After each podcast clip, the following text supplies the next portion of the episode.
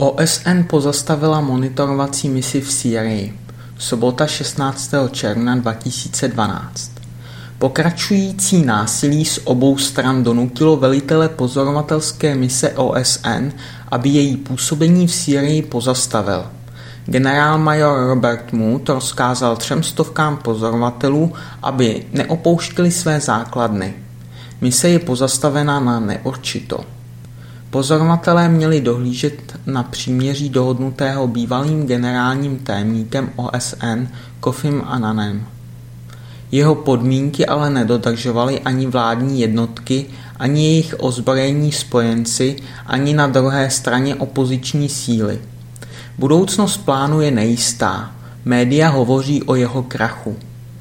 Můdovu misi také blokovali vládní síly tím, že jí bránili v rychlém přístupu do dějiště některých událostí, například na místo masakru v Hůle.